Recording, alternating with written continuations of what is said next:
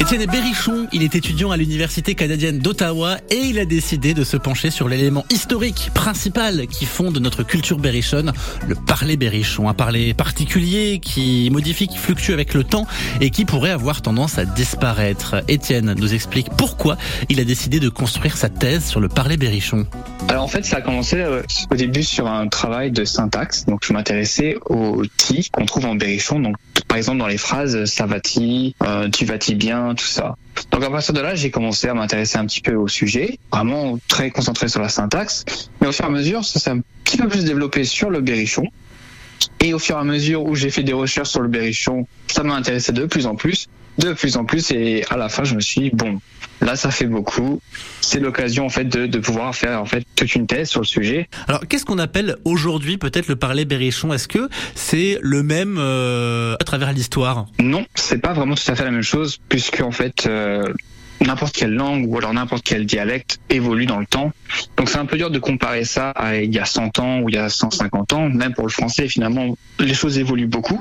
Et c'est pour ça que moi je m'y intéresse à ce sujet parce que justement, on peut trouver des choses sur le berrichon d'il y a 100 ans, il y a 150 ans, mais récemment pas vraiment. Et donc là, c'est il y a aussi quelque chose ici où il y a un peu un manque d'informations sur le berrichon aujourd'hui quelques glossaires ici et là de 1900, 1860 aussi, mais quelque chose qui a été fait ces dernières années, bah pas tant que ça. Donc c'est l'occasion voilà de voir euh, aujourd'hui où est le berrichon, ce qu'est le berrichon.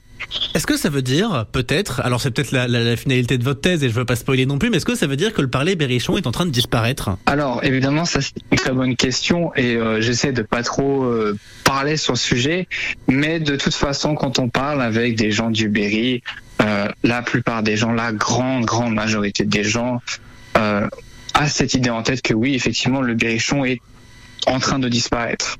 Et moi, j'essaie justement de pouvoir donner une réponse un peu plus claire et concise avec des données, sur, enfin vraiment pour répondre à la question elle-même. Alors justement, c'est peut-être dans ce cadre-là que vous avez lancé euh, un sondage, des recherches sur Internet. En tout cas, vous faites euh, appel au berrichon. C'est quoi l'idée de, de, cet appel à témoignage?